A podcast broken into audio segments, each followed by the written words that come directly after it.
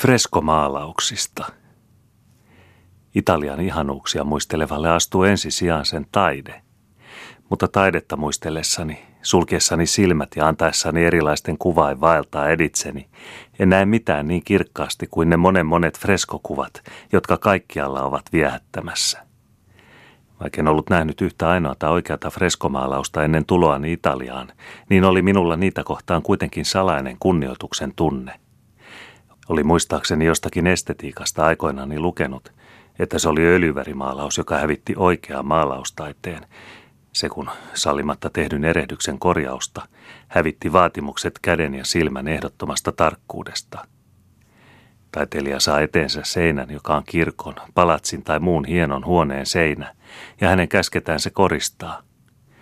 Hänellä ei ole mitään mahdollisuutta väärän viivan tai väärän värin oikaisemiseen tai peittämiseen, vaan pysyy hänen kerran tekemä vetonsa peruuttamattomasti paikoillaan. Mikä edes vastuu taideteoksen tilaajaa kohtaan, mikä harmi kun tehtyä ei koskaan saa tekemättömäksi. Mutta mikä kiihoitin samalla tarkasti mittaamaan määrät, laskemaan suhteet, koulitsemaan kätensä ja silmänsä ja varomaan hutiloimasta ja keskeneräisyyttä. Jos mieli saada vähänkin kunnollista työtä, täytyy se suorittaa inspiratsuunin täydellä painolla.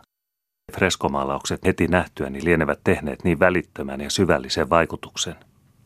Tuntui melkein aina niiden edessä seisoissani, että ne olivat ikään kuin suoraan taiteilijan aivoista tuohon seinään painuneet, täysivalmiiksi mietittyinä ja kehittyneinä. Hänen muotonsa ja värinsä eivät näytä jäljennöksiltä siitä, mitä hän luonnossa on nähnyt, vaan niin kuin hänen kauttaan kulkeneilta ja hänen sielussaan kirkastuneilta aatteilta. Kun nykyajan realistisessa taiteessa näkee niin paljon aatteetonta luonnon kopioimista, niin paljon turhaa ja hengetöntä detaljityötä, on niin viileätä ja virkistävää antautua tuohon puhtaaseen taiteen nautintoon, jonka freskomaalaukset synnyttävät. Sitä tehdessä haihtuu kokonaan halu sen tapaiseen arvosteluun, johon uudenaikainen taide niin helposti antaa aihetta. Ei tee mieli ruveta viisastelemaan, niin kuin yleisö- ja taidearvostelijatkin usein tekevät, siitä miten on maalattu tuo kivi ja kanto ja kuinka virheettömästi on piirustettu tuo käsi tai nenä. Hakee vain sitä aatetta, jota taiteilija on tahtonut esittää. Etsii niitä näkyjä, joita hänen mielikuvituksensa on nähnyt. Ei siinä takerru yksityiskohtiin, vaan antaa kokonaisuuden vaikuttaa. Saattaa kyllä olla, että tämä yksityiskohtien unohtaminen tulee siitäkin, että tekniikka todella ainakin parhaimmissa freskoissa on yläpuolella kaiken arvostelun, tai että antaa virheen anteeksi, kun tietää, että se on seuraus työtavasta ja niistä vaikeuksista, joita materiaali vaati voitettavaksi. Mutta on se haettava toisaaltakin. Yksi ominaisuus, joka tekee freskomaalaukset niin viehättäviksi, on niiden koristeellinen eli dekoratiivinen puoli. Tähän aikaan, kun tehdään öljyväri tai muu kehyksiin pantava taulu, taiteilija harvoin voi tai saa ajatella sitä ympäristöä, johon taulu tulee sijoitettavaksi. Enintään pitää hän huolen kehyksestä. Ostaja saako ripustaa sen paikkaan ja valaistukseen, jonka hän parhaaksi näkee. Vanhalla freskomaalarilla sitä vastoin oli aina tiedossaan seinä, johon hänen teoksensa oli ainaiseksi sidottu ja johon sen täytyi sopia. Sen tähden täytyi hänen ottaa huomioonsa, miten maalaus juuri siinä tulisi vaikuttamaan, laskea valon ja värin vaikutus ja sovittaa muodotkin seinän mukaan. Samalla kun maalaus on itsenäinen, puhtaasti aatteellinen taideteos, on se myöskin seinäkoriste, tapetti, ja täytyy se vaikuttaa seinään puhtaasti dekoratiivisena. Tämä kaiken maalaustaiteen alkutarkoitus onkin usein niin ihmeellisesti otettu lukuun, että silmä sittenkin, kun se jo kenties on uupunut itse aiheeseen, nauttii vielä tietämättään ainoastaan viivoista ja väreistä semmoisinaan. Siihen pyrkivätkin etevimmät freskomaalarit, ja sen he saavuttivatkin. Olen usein vaeltanut uudestaan ja aina uudestaan luostarien pihatoissa ja istuskellut kirkoissa ja kappeleissa, jotka ovat tällä tavalla koristetut, ja antanut seinien heijastaa tuota maalauksiensa salaperäistä kauneutta, joka on niin kainoa, ettei se huutamalla huuda huomiota puoleensa, ei tungettele eikä pyri häikäisemään, mutta jonka kuitenkin tuntee ilmassa olevaksi ja josta samalla saa esille mitä suuremmoisimmat aatteet ja aiheet, jos mieli tekee ruveta niitä tarkastelemaan. Kuulee usein sanottavan, ettei käsitellyn aiheen laatu saa vaikuttaa taideteosta arvosteltaessa, ja että ainoastaan käsittely ja tekotapa määrätkööt sen taidearvon. Mutta tuskinpa vanhaa taidetta ihailtaisiin niin, tuskinpa se vaikuttaisi meihin niin voimakkaasti, ellei se olisi ottanut aiheitaan niin korkealta kuin se ne otti. Me olemme jo niin tottuneet niihin, ettemme enää tule ajatelleeksikaan, mitä rohkeutta ja taiteellisia inspiratsuunia sentään mahdettiin tarvita luomaan sitä, mitä luotiin.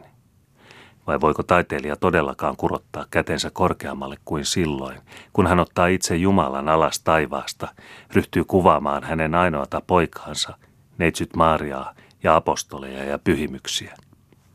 Niitä kaikkia ja suurimmaksi osaksi ainoastaan niitä, ynnä sen lisäksi raamatullisia aiheita, katsoivat sen aikaiset taiteilijat kyllin arvokkaiksi siveltimensä esineiksi. Arkailematta avasi taiteilija taivaan ja asutti sen. Hänen mielikuvituksensa tunki maan sisään ja löysi sieltä helvetin, jonka empimättä esitti. Hän tahtoi olla mukana maailman luomisessa ja tiesi täsmälleen, millaista oli elämä paratiisissa, eikä hän kammonnut loittia esiin sellaistakaan tapausta kuin viimeinen tuomio. Kunnia sille, jolle se tulee, ja annettakoon kunnia kernaasti niillekin aiheille, joita nykyaika rakastaa, mutta älköön ihmeteltäkö, jos aate nousee ja tunne avartuu enemmän silloin, kun katsoja joutuu niin sanotusti silmästä silmään katselemaan elämän ja kuoleman suurimpia kysymyksiä ja niiden edustajia taivaassa ja maan päällä.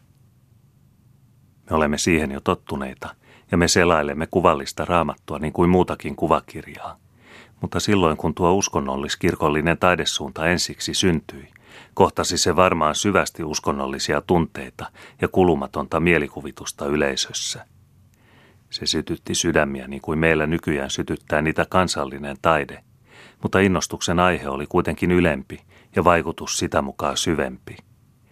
Se oli niin voimakas, että taideteos saattoi nousta kuvatun sijalle, ilmiö, jonka vielä tänäkin päivänä näkee hartaasti katolisissa maissa.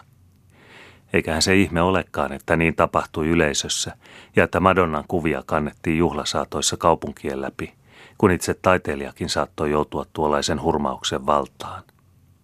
Yksi esimerkki on siitä ennen Rafaelia elänyt maalarimunkki Angelico da Fiesole, jonka kerrotaan niin sulautuneen aiheeseensa, että hän esimerkiksi Kristusta ristinpuulle maalatessaan ratkesi kyyneliin oman taulunsa edessä. Tämän munkin ja hänen aikalaistensa freskomaalaukset muuten mielestäni parhaiten vastaavat tämän taidelajin aatetta. Ne vaikuttavat väriensä ja muotojensa miltei etsityllä yksinkertaisuudella. Ne ovat neitseellisen kainot, uskonnollisesti syvät ja hartaat ja liittyvät ihmeellisen vaatimattomasti seinään. Kaikki ovat ne kirkoissa ja luostareissa. Pyhän Markuksen luostarin käytävät ja munkkikammiot Firenzessä ovat hänen koristamansa, ja siellä on hänen kenties paras teoksensa, enkelin ilmestyminen Maarialle. Nyt ne ovat kaiken maailman ihailtavina, ja alituinen ihmisvirta vaeltaa noiden ristinpuun alla polvistuvien apostolien ja Jumalan äidin ja Jumalan pojan ohitse. Taiteilija on saanut jälkimaailmaltakin täyden tunnustuksensa, joka ei ole paljon pienempi kuin Rafaelille ja Michelangelolle annettu. Mutta sittenkin tuntuu siltä, kuin tämä tunnustus olisi vähempi kuin se, minkä hänelle varmaankin antoivat hänen aikalaisensa, nuo hiljaiset munkit, joiden yksitoikkoisia kammioita eivät elähyttäneet muut nähtävät kuin ne yksi tai kaksi pientä freskoa, joita taiteilijan sivelin oli valkeille kiville luonut, erakon silmää hivelemään ja mieltä ylentämään.